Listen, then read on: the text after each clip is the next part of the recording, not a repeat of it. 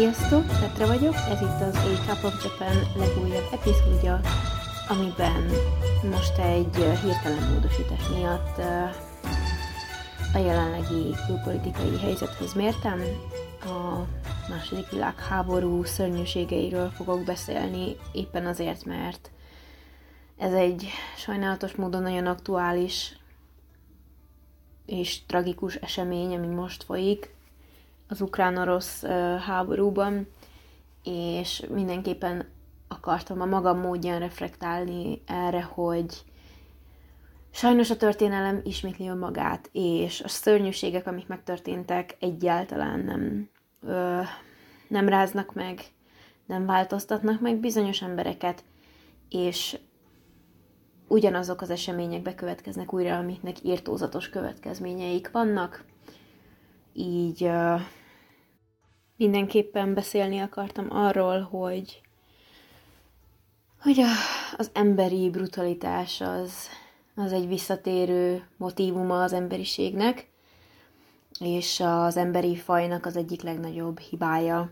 Ez a mérhetetlen hatalomvágy, kapzsiság és ostobaság, és brutalitás, és ez egyfajta figyelmeztetés és érzékenyítés um, a célja ennek az epizódnak a hétköznap emberei számára, hogy um, egy kicsit tudatosítsa mindenkibe, hogy ezek a szörnyűségek hiába 1941-től történtek meg, amikről beszélni fogok, de semmi nem zárja ki azt, hogy ezen fog újra bekövetkezni, és ez, ezt mindenképpen emlékeztetőnek szánom mindenki számára. Nyilván nem hiszem azt, hogy mindenki háborúzni akar, mert azért az emberek 98%-a 98 szerintem az embereknek nem akar itt háborút, de így végképp fontosnak tartom, hogy erről beszéljünk, hogy mi minden történhet meg majd a jövőben, aminek sajnos most már nagyobb valószínűsége is lehet, mint amire gondoltunk. Így hát bele is vágnék, és előre leszögezném, hogy erősen nyugalom megzavarására alkalmas téma következik, és sokszor elég um, brut- brutális és groteszk és megrázó uh, leírásokat fogtok hallani, így aki ezt nem bírja, és óckodik a nagyon az ilyen nyers leírásoktól, akkor mindenképp állítsa le ezt az epizódot, illetve ha szükséges, tekerje át a számára egy egyenlőre feldolgozhatatlan részeket. Az első dolog, amiről mindenképp szeretnék, szeretnék beszélni, az Tokió bombázása volt, ami a Fekete Hó éjszakájaként is ismeretes a Japán és az egyetemes történelemben is.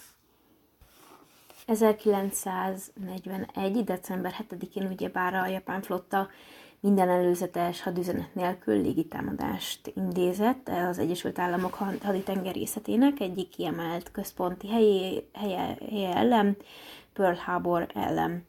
Az Egyesült Államok pedig ezt követően ö, rajtaütést indított méghozzá Tokión, a japán fővároson. Ezt a Doolittle rajtaütésnek nevezik, nevét pedig James H. Doolittle-ről kapta, aki a parancsnoka volt ennek a rajtaütésnek 1942 és 43 folyamán a Csendes óceán déli részén nagy szükség lett volna a japán csapatoknak a központosítására, és az amerikaiaknak a legfőbb célja az volt, hogy az utánpótlási vonalaikat sebezhetővé tegyék a japánoknak, és Pearl háború után erőteljes vereséget szenvedett ugyebár a, az amerikai hadsereg önértékelése és egója is, és ez mindenképpen egy megtorlást kellett, hogy maga után vonjon és egy merész támadást terveztek így a japán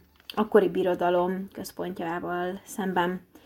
Az USA légitámadást uh, Tokióra akarta mindenképpen uh, korlátozni, és a katonai célpontok megsemmisítése, valamint a japán haditermelés akadályozása volt a főbb céljuk. valamint mindenek előtt félelmet kelteni a japán lakosságban, ami esedékessé tette volna egy közvetett következményként, hogy Japán kapitulál és kilép a háborúból. Mint, valamint a japán katonai vezetők számára el akarták gondolkodtatni őket, hogy más harcinterekről visszahívják a civilek védelmére a hadtesteket. Egy B-25-ös Mitchell bombázót indítottak el, ami egyben az amerikaiak elszántságát is hivatott volt demonstrálni. Mindenek előtt ezeket a B-25-ös gépeket átalakították, hogy még könnyebbé tegyék és növeljék hatótávolságukat.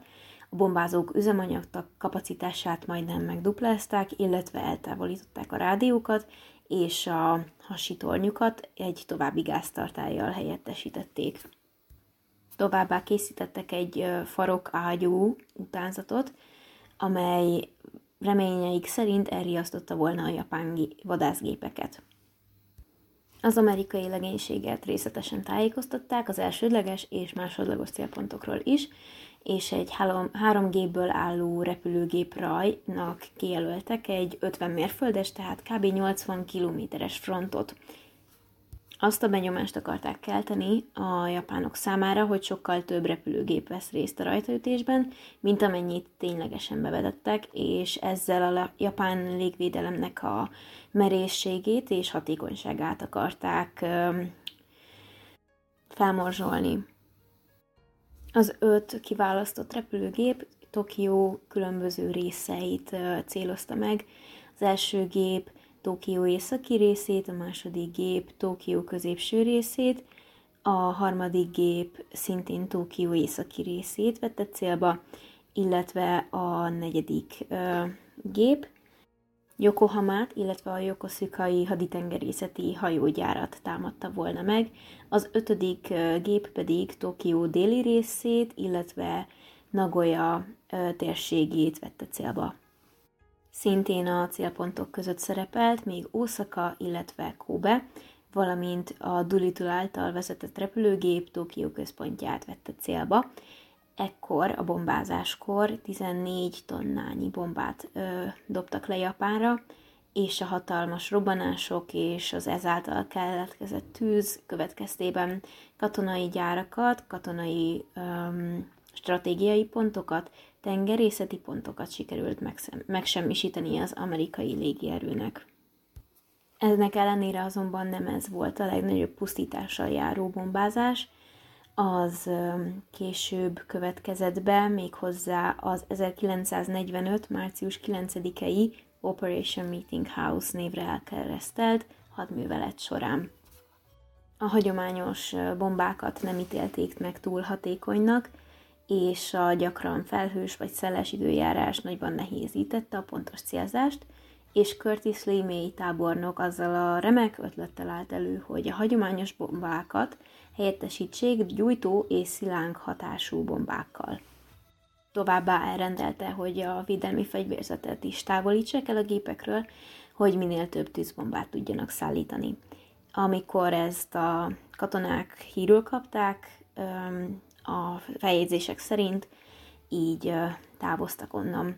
A legtöbb férfi aznap két dologról volt meggyőződve az eligazott, eligazító szobákban. Egyrészt Limé valóban egy őrült volt, másrészt sokan közülünk nem fogják megérni a holnapi napot. Ezek a szavak James Bowman egy tűzszerész naplójából származnak. A már említett Operation Meeting House-nak a legfőbb célja az volt, hogy lángba borítsa egész Tokiót, és ez azért is volt reális, mert ekkor még az épületek döntő többsége fából készült, így a tűzbombák, gyújtóbombák mind minden szempontból hatékonynak bizonyultak, valamint becsapódásukkor nem csak a nagy erejű robbanóanyag pusztított, hanem a rázkódással szerte távozó repeszek is növelték a pusztítás erejét. És a bombázás éjszakája, hát a japánok a jövőben fekete hó, hó éjszakájaként kezdték el emlegetni. A bombázást végző B-29-es bombázók napalm bombákkal először megjelölték a Tokióban kiszemelt célpontokat. Ezek a napalmbombák egyébként, amiket később az amerikaiak a, a vietnámi háborúban is előszeretettel alkalmaztak, egy zselés benzin anyagot tartalmaztak, illetve zselésített gázolaj és fehér foszfor származékot. Ezzel pedig a pusztítás mérhetetlenül uh, nagy mértékeket öltött. Közel két óra alatt sikerült megsemmisítenie a 334 B-29-es bombázónak Tokió szinte teljes infrastruktúráját, beleértve a tűzoltói uh, állomásokat is. Így semmilyen segítséget nem tudott kb. nyújtani a tokiói városvezetés és tűzoltóság a lángerdővé vált városban. Ugyebár a napalmnak az egyik sajátossága, hogy másodpercekkel azután gyullad ki, hogy valamilyen szilárd anyaghoz ér, és a lángoló gélt tovább löveli a környező felületekre. Nyihely Haruyo visszaemlékezését idézném most, ő 8 éves volt a bombázás során, és már korábban is átélt amerikai bombatámadásokat Tokióval szemben, és apja március 10-én reggel azzal ébresztette fel, hogy ez most egy más jellegű támadás, aminek ők ki vannak téve.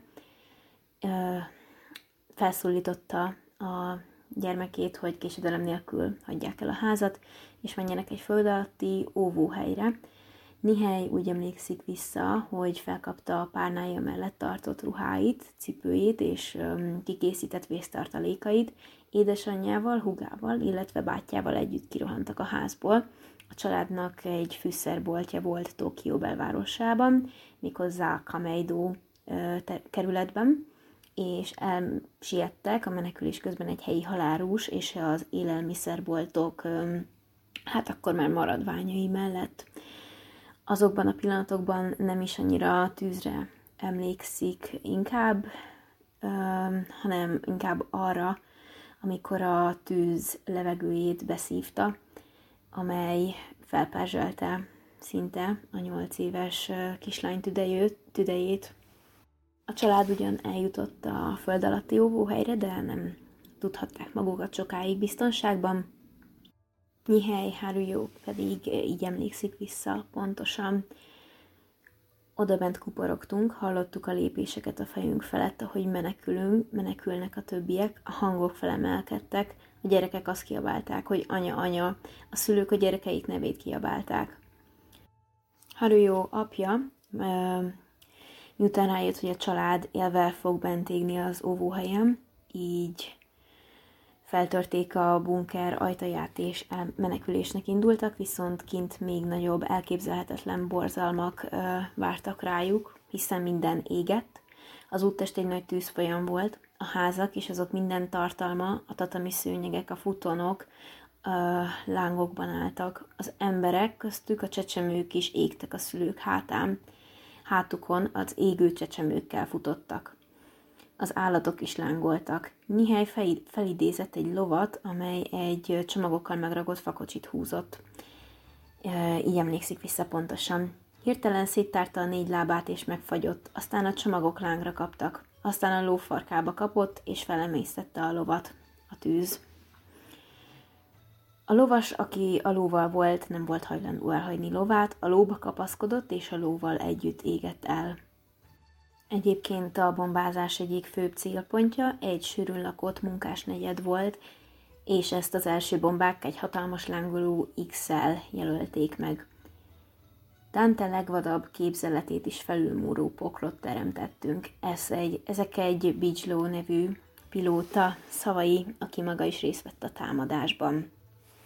Már 150 mérföldre repült el Tokiótól, és már régen a csendes óceán felett járt, viszont még mindig látta a tüzek izzását. Az említett 334 résztvevő repülőből összesen 282 találta el sikeresen a számára kijelölt célpontot, így Tokiónak közel 42 négyzetkilométernyi területe semmisült meg és vált a Földdel egyenlővé. Becslések szerint több mint egy millió ember otthona semmisült meg, és a civil áldozatok száma a százezret is meghaladja. Ez volt a történelem egyik legnagyobb bombázásának legnagyobb pusztítása, és a náci Németország ugyebár nem sokkal később kapitulált is, viszont Japán még ezek után is uh, folytatta a harcot.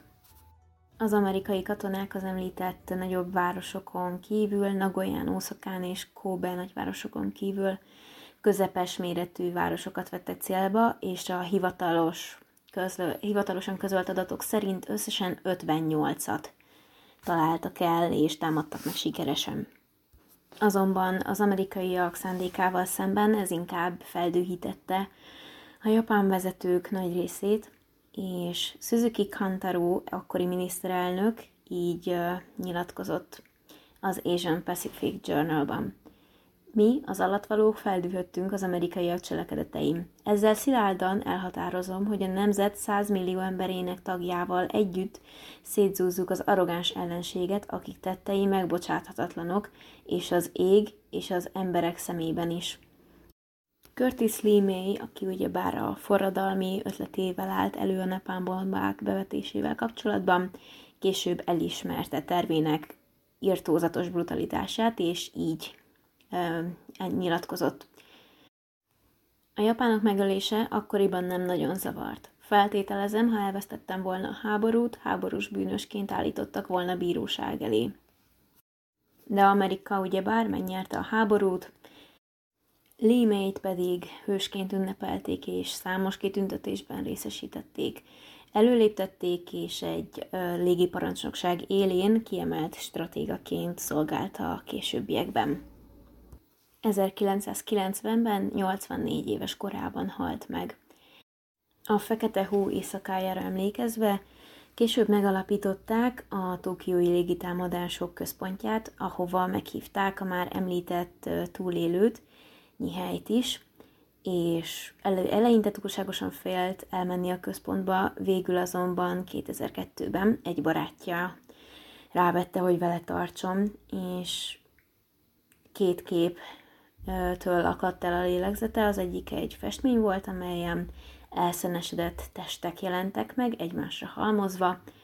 Ez a kép pedig visszahozta az emlékeit arról a szörnyű napról, és ez a kép vette rá többek között arra, hogy nyilatkozatot tegyen, és hogy elmondja, mi történt aznap, mivel úgy érezte, tartozik ennyivel az embereknek, akik meghaltak.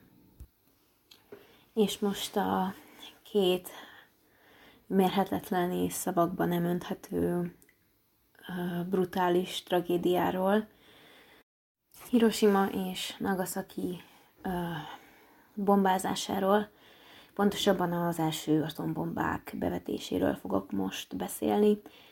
Különösen fontosnak tartom, hogy ezekről beszéljek, mert napjainkban is a, felmerült a nukleáris ö, fegyverek bevetése, pontosabban az ezzel való fenyegetés mm, megtörtént. Legyen az egy észak-koreai vezető korábban, legyen az egy orosz diktátor, de nem lehet elmenni ezek mellett az események és nyilatkozatok mellett szó nélkül.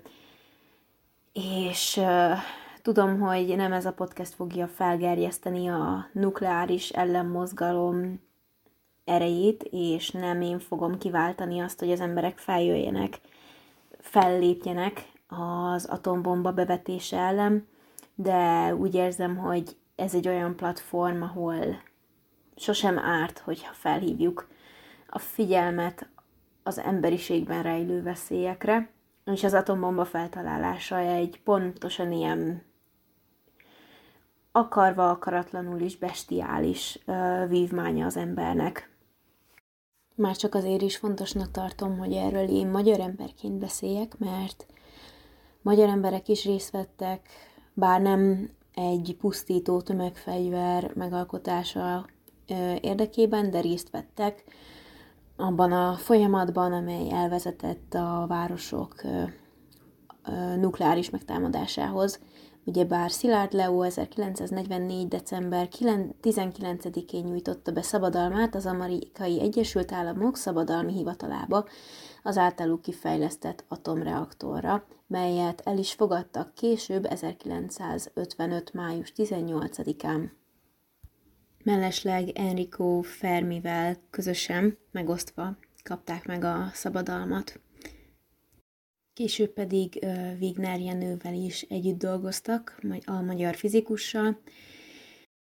1938-ban viszont már a német Otto Hahn megvalósította az uránatommal hasadást neuronokkal, és így cselekvésre szánta el magát Szilárd Leo és Wigner Jenő, hiszen tisztában voltak a téma szakértőiként azzal, milyen lehetőségeket rejt, hogyha Németországban fejlesztenek ki először um, ilyen technik, technológián alapuló bombát, tömegfegyvert.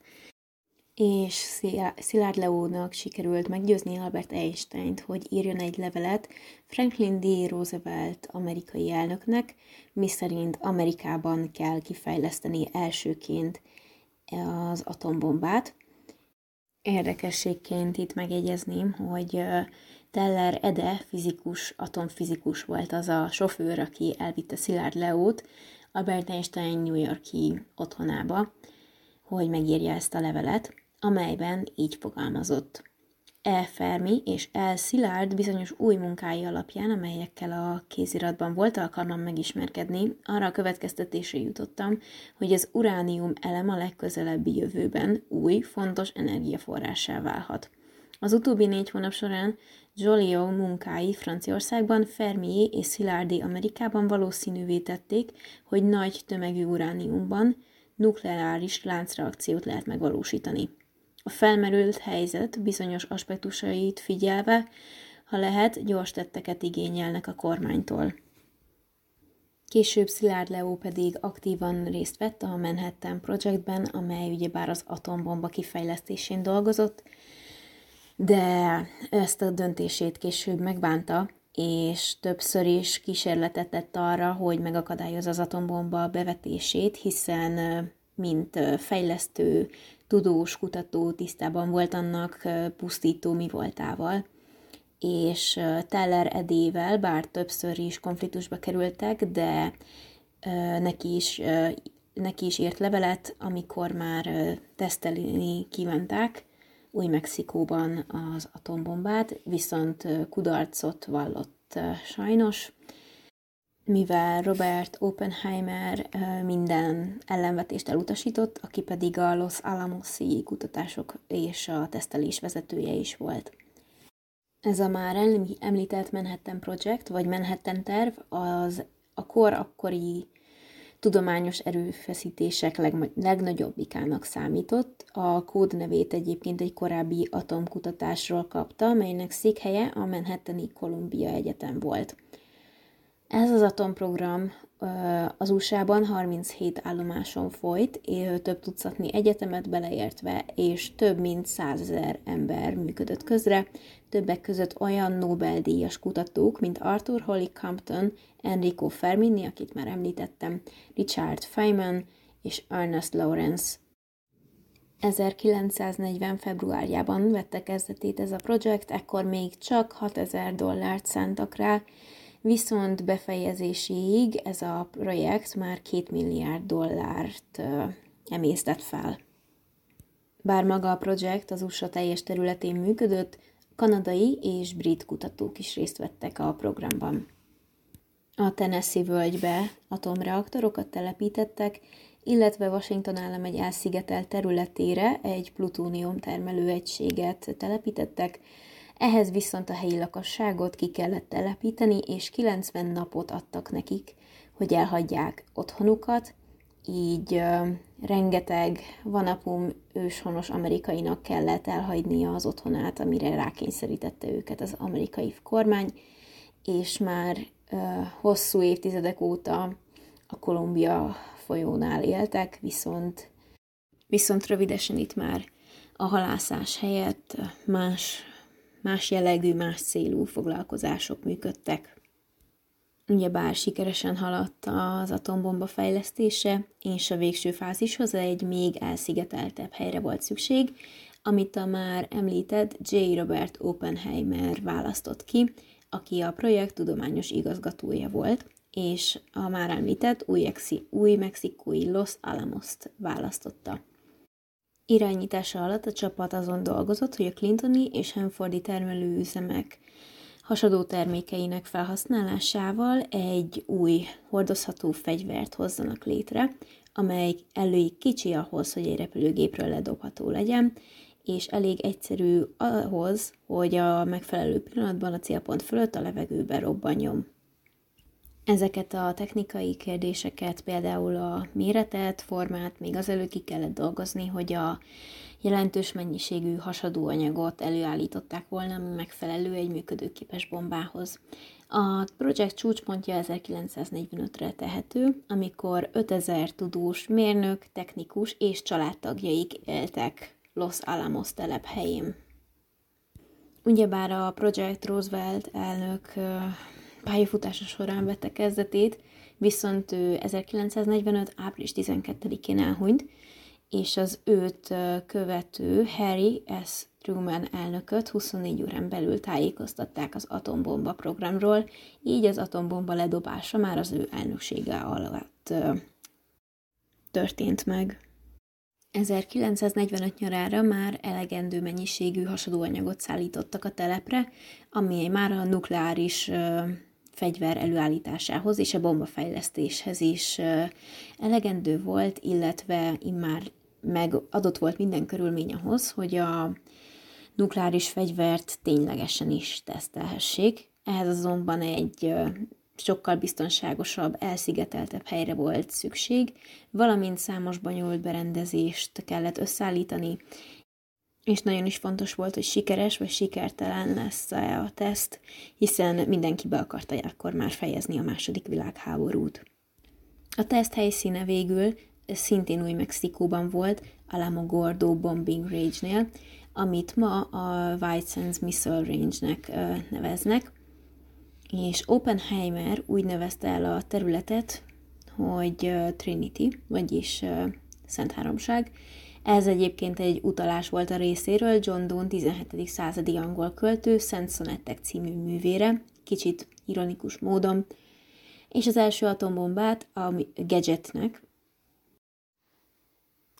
még ironikusabb módon pedig az első atombombát Gadgetnek, vagyis kütyűnek nevezték el, ez a, ezt a plutónium tartalmú szerkezetet pedig egy 30 méter magas acéltorony tetejéről dobták le, és ezt a tornyot zérónak nevezték.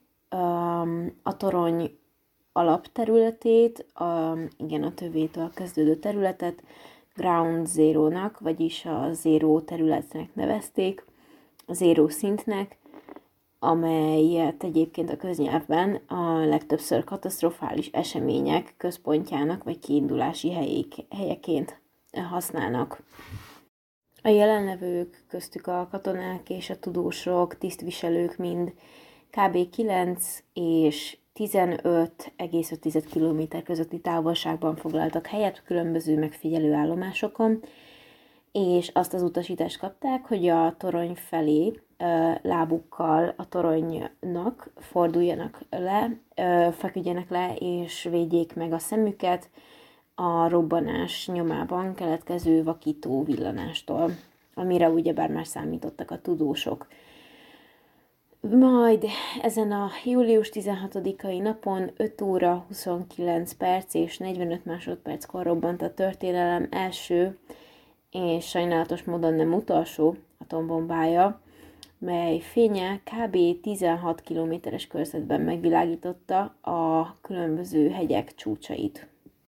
Itt mellesleg megjegyezném, hogy az itt található szakramentói hegyek legmagasabb pontja 2955 méter egyébként, és bizony ezek is jó megvilágításba helyeződtek.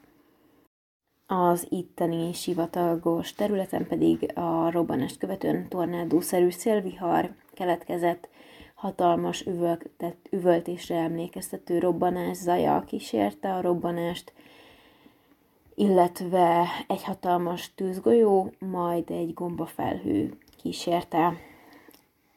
Az acéltorony teljesen elpárolgott, és a helyén egy 800 méter széles kráter keletkezett, ami közel 10 méter mély volt. Az ereje 21 ezer tonna TNT-nek felelt meg. A 290 kilométerrel odébb található Galap város lakosai pedig arról számoltak be, hogy enyhe földrengést érzékeltek. A hadsereg ezt követően közzétett egy nyilatkozatot, amelyben meg akarták erőzni a kíváncsi lakosság és egyben riadt lakosság égető és kínos kérdéseit, nem beszélve a sajtónak a híréségéről, és azt nyilatkozták, hogy egy távol elhelyezett lőszerraktár jelentékes mennyiségű pirotechnikai és robbanóanyaggal teli raktára robbant fel, de nem járt sem emberélettel, sem pedig testi épségbe nem került az eset. Tényleg szinte egyenlő a kettőnek a jelentősége, egy felvegyverraktár felrobbanása közel azonos jelentőségű, mint egy új, eddig ismeretlen nukleáris fegyverrel való kísérletezés valóban.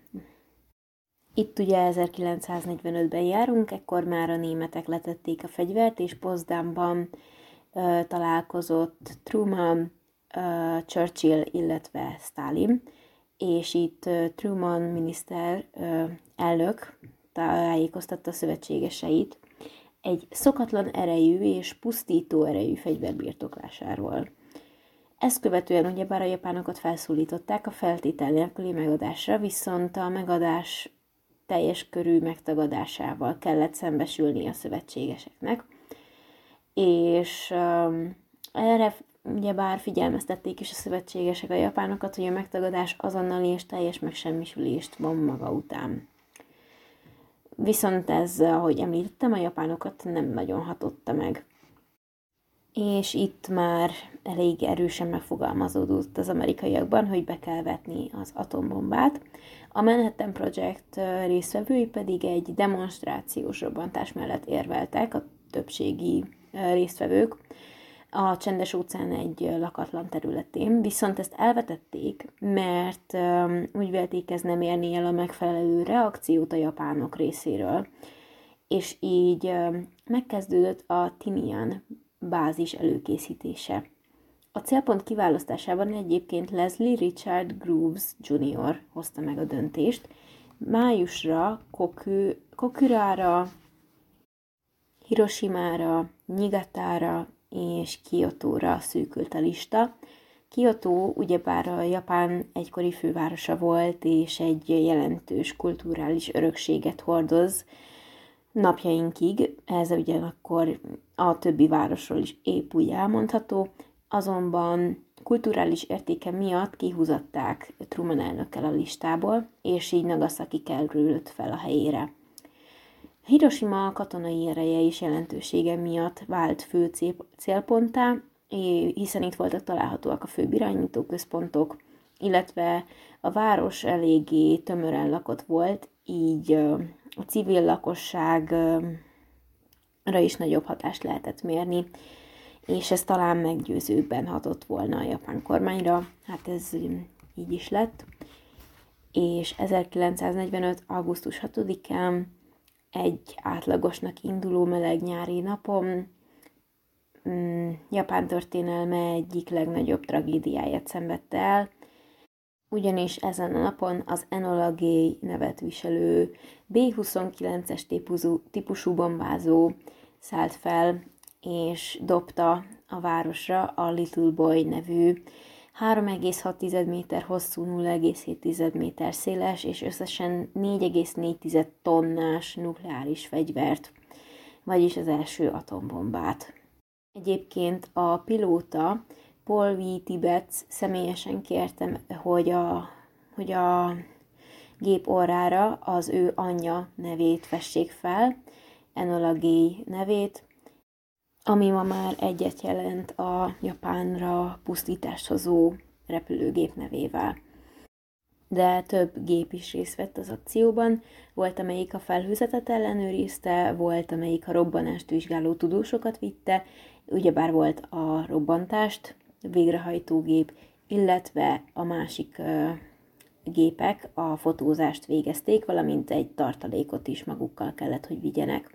Eredetileg a célpont az Óta folyó feletti Ioi híd volt. Azonban a bomba 8 óra 15 perc és 17 másodperckor a város fölött, egész pontosan a sima kórház fölött robbant fel. Ezt hatalmas mennydörgés követte, és egy óriási villanás, ami mindent elvakított. Ez a kékes-fehér fény pedig rövidesen egy lángtengerbe fordult át. A 17 ezer tonna TNT-vel egyenlő hatású atombomba egyébként 600 méter magasságban robbant fel, és a ma már inkább hírhetnek számító gombafelhő kísérte. Egy másodperc alatt, egy másodperc töredéke alatt a Föld 7000 Celsius fokon perzselt. Ez a pusztító fegyver szó szerint az égből csapott le, és a mindent elvakító villanás után egy 11 ezer km per órás sebességű lökés söpört végig a városon, egészen a robbanás epicentrumától.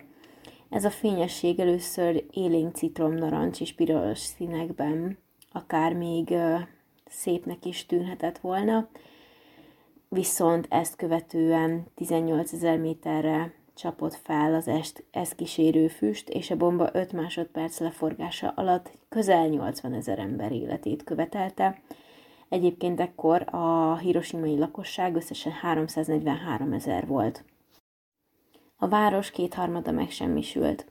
A, azokból az emberekből, akik akiket hősugárzás ért a robbanás során, csupán nukleáris árnyék maradt.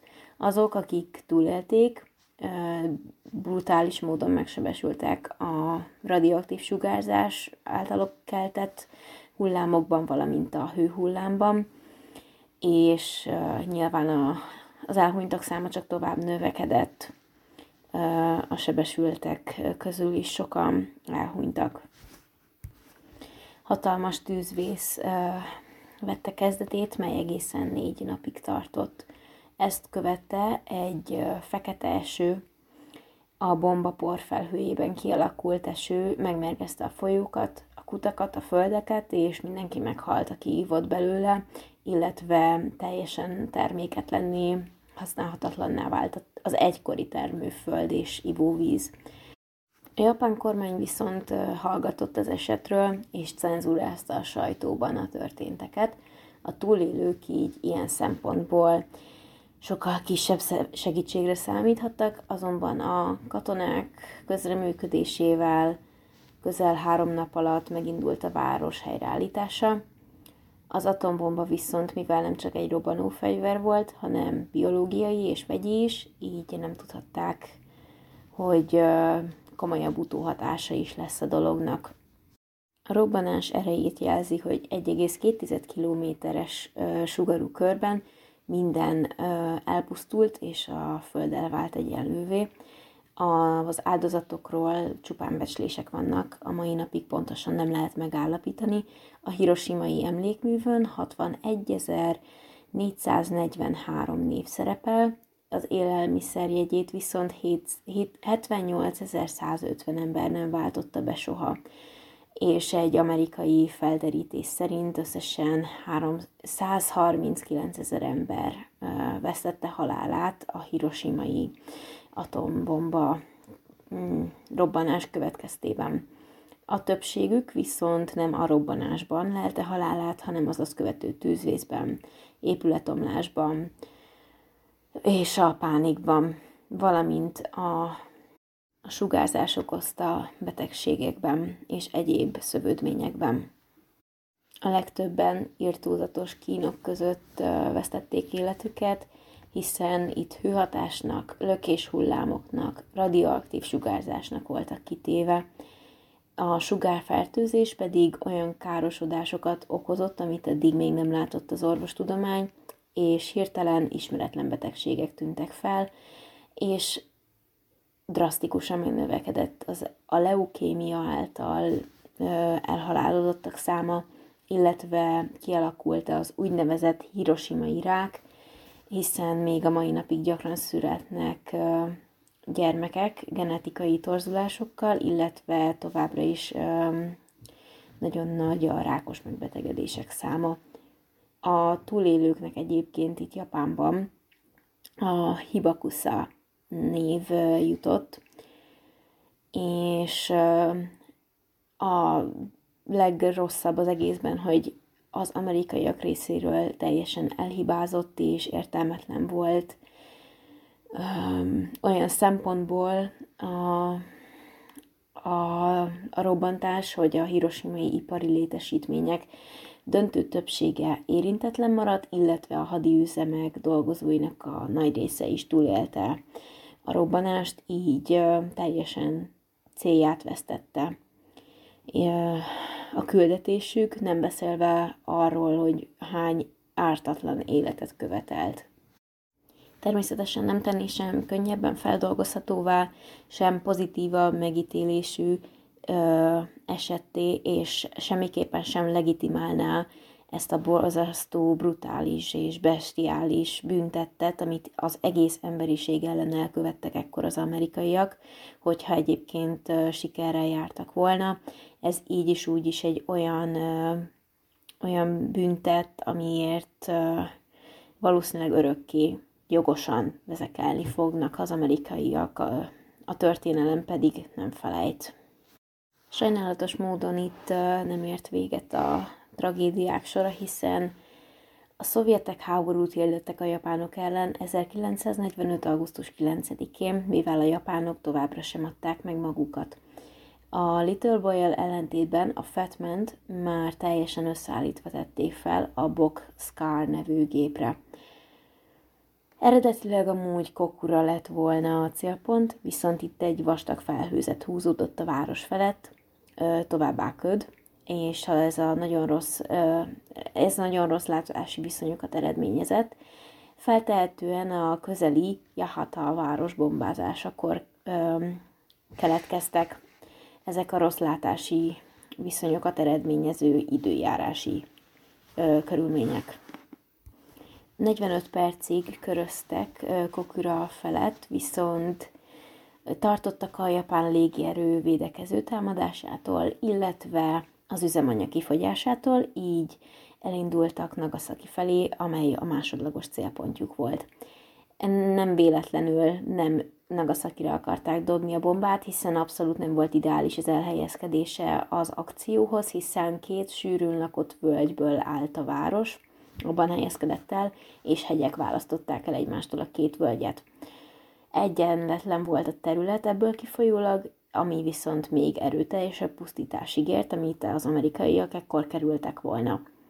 Még vastagabb volt a felhőzet ráadásul a város felett, és az üzemanyaguk fogyóban volt. Így csak egyszer tudtak felrepülni a város felé, és gyors döntést kellett hozni.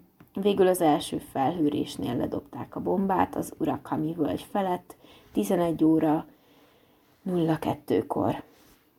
A Fatboy nevéhez illően 21 ezer tonna TNT erejével betekedett, ez az erő pedig 40 ezer ember halálát okozta a robbanás pillanatában, és ezt követően 30 ezer ember a sérülésbe, illetve a sugárzásba halt bele. Az épületek 40%-a elpusztult, és az ipari épületek, kormányhivatalok úzták meg itt is a legjobban, így ismét nem érték el a céljukat az amerikaiak, viszont a hatás nem maradt el. Most már a császár és a politikusok is belátták, hogy le kell tenni a fegyvert, így 1945. augusztus 15-én Hirohito császár rádión keresztül jelentette be, hogy Japán leteszi a fegyvert, és véget ért a második világháború. Nem sokkal később megelkezett Hiroshima-ba Philip Morrison, aki a Manhattan Project orvosa volt. Azért érkezett, hogy kutassa a bomba hatását, nyilatkozatában pedig kivált kép telítettségi fegyverként jellemezte, mely olyan gyorsan és teljes körűen pusztít, hogy nincs esély a védekezésre.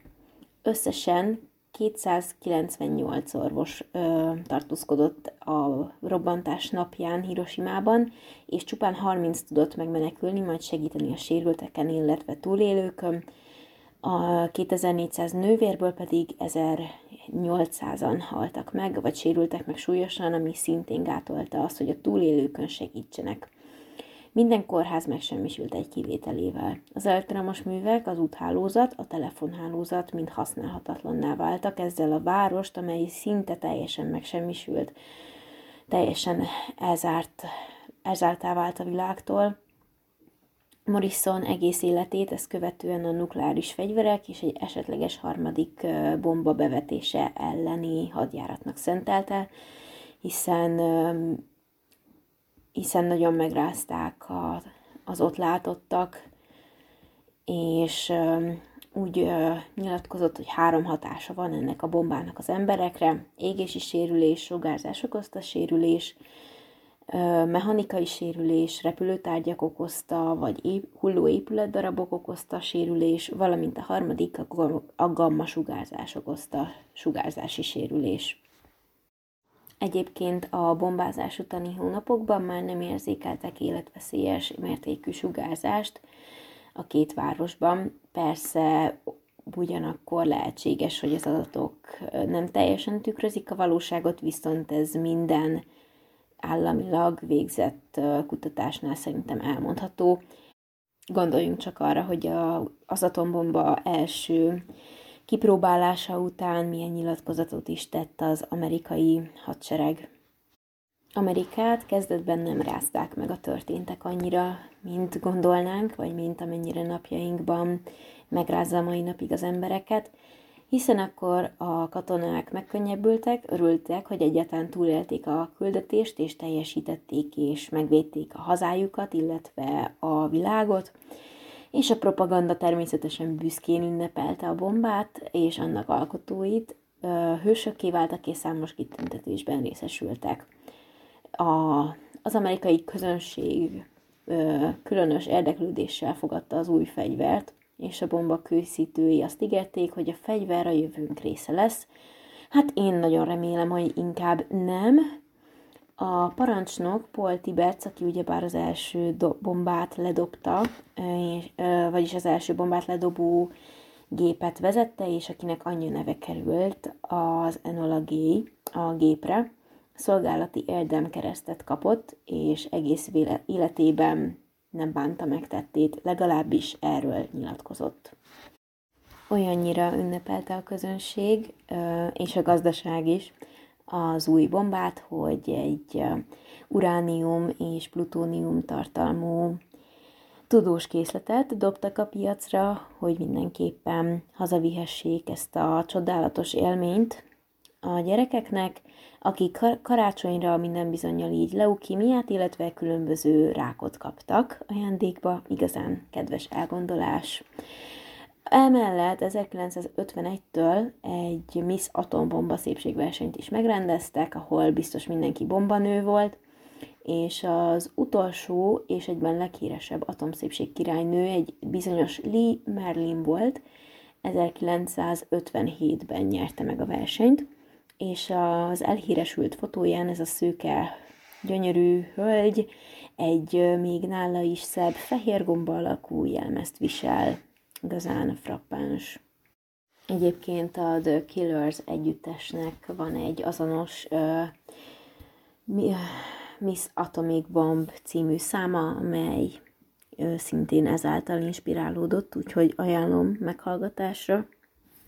Ekkora már a mérhetetlen patriotizmusba azért felfelbukkant a bűntudat is, így 1954-ben egy túlélő Amerikába érkezett adománygyűjtés céljából. A kereskedelmi tévék pedig már akkor is ugyanolyanok voltak, mint napjainkban, morális és erkölcsi háttér nélkülözésével, meghívták egy szórakoztató műsorba, mert mi máson szórakozna az ember egy vasárnapi főműsoridőben, hanem azon, hogy valaki éppen túlélt egy pusztító, új keletű fegyver támadását. Ráadásul, hogy tovább fokozzák az izgalmakat, egy meglepetés vendéget is hívtak neki, a műsor közben pedig ugyebár lelepleződött, hogy ez a titokzatos vendég a B-29-es bombázók egyikén ült uh, Hiroshima bombázásakor. Amerika pedig ugyebár ezt egy nagyon fenkölt, biztos nagyon őszinte, és az őszintességével fordítottan arányosan vonzotta be ugyebár a nézettséget, um, de valamilyen úton, módon bocsánatot szeretett volna kérni, még ha az minden őszinteséget is nélkülözett valószínűleg. A mai napig egyébként vitatott az, hogy miért is kellett két atombombát is bevetni Amerikának, miért nem volt elég egy, vagy miért vetették el végül a csendes óceáni lakatlan területen való erődemonstrálást.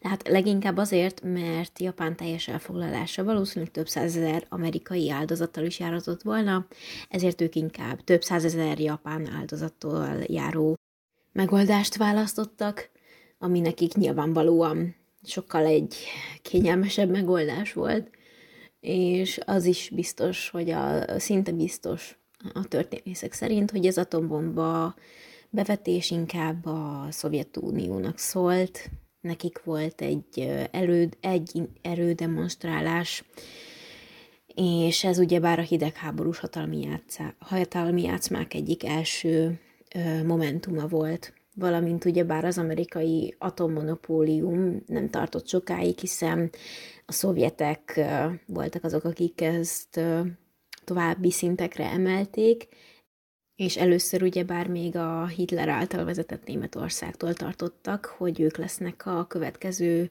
leginkább első atomhatalom, valamint azzal is próbálják enyhíteni a körülményeket, hogy a két bomba elérte azt a hatást, hogy a politikusok többé ne vessék be az atomot háborúban, illetve egy esetleges atomháborút is elkerülhessen a világ. Hát ezt ugye bár napjainkban már erősen megkérdőjelezi az ember, minden esetre a jövő generációinak megmentése érdekében feláldozni több százezer embert, két várost, és generációs traumát okozni mind fizikailag, biológiailag, illetve lelkileg, nem biztos, hogy ezzel tisztára mosható, vagy enyhítő körülményként szolgálna ennek a megítélésében.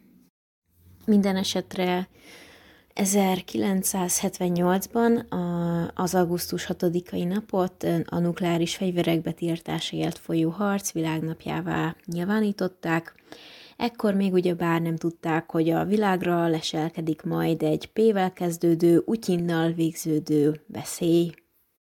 Mind Nagasaki, mind Hiroshima a nukleáris fegyverkezés elleni mozgalom szimbólumai a mai napig, illetve az ez elleni mozgalom székhelyei lettek.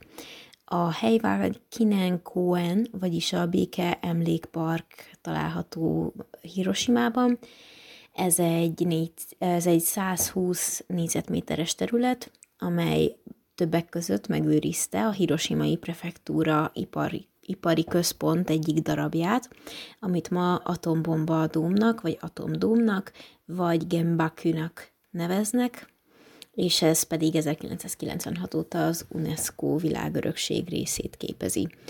Az ENSZ közgyűlése pedig 1996 szeptember 10-én fogadta el az atomfegyverkezés és e, fegyverkísérletek teljes tilalmáról rendelkező átfogó atomcsend szerződést, melyet Magyarország is elsők között írt alá.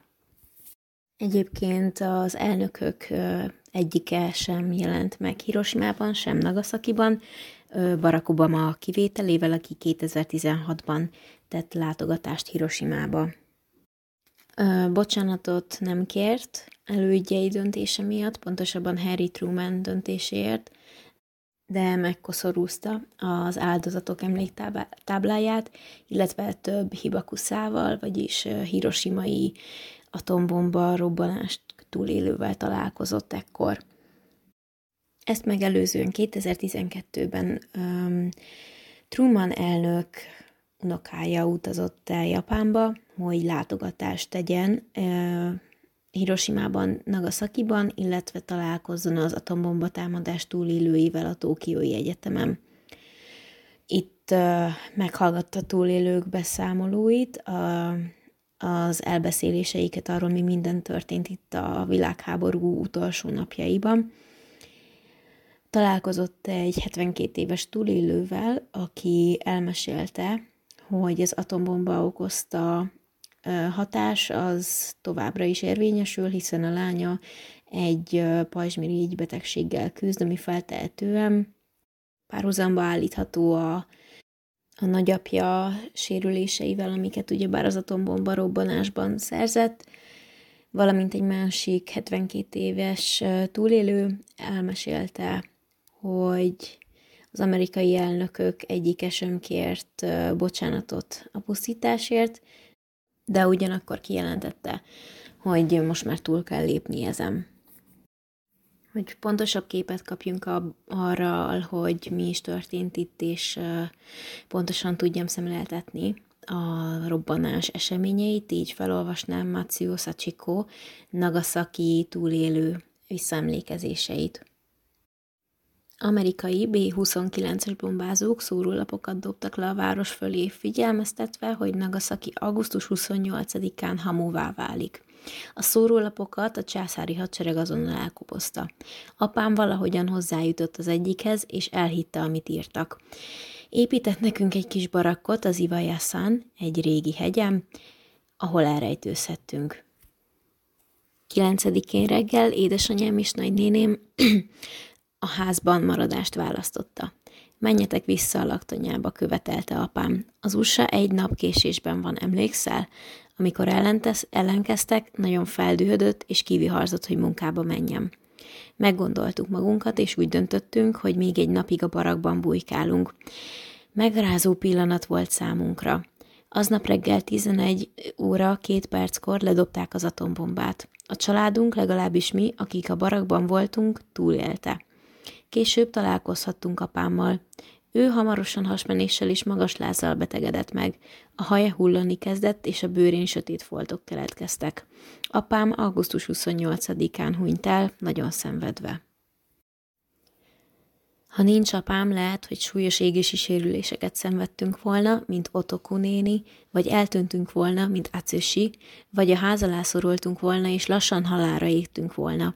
Ötven évvel később, a halála óta először álmodtam apámról. Kimonót viselt és mosolygott, ha csak egy kicsit is. Nem váltottunk szót, abban a pillanatban tudtam, hogy biztonságban van a mennyben. Ezek voltak Macio Sachiko szavai, és egyben a podcast záró szavai is. Köszönöm, hogy ezen a héten velem tartottatok, és hogyha végighallgattad ezt a mindenképpen megrázó, de fontos epizódot, akkor nagyon köszönöm, és mindenkinek kitartást, és különösen Ukrajna lakosságának, bár tudom, hogy ezek a szavak semmiben nem könnyebbítenek az ő helyzetükön, de ennyit tudok tenni, ez a tőlem telhető, valamint ha már egy kicsit fel tudom hívni arra figyelmet, hogy a háború mm, sose ér célba és semmi értelme, akkor már valahol ér valamit. Ez a pár amúgy haszontalan szó, Találkozunk két hét múlva a következő részben. Addig is vigyázzatok magatokra. Sziasztok!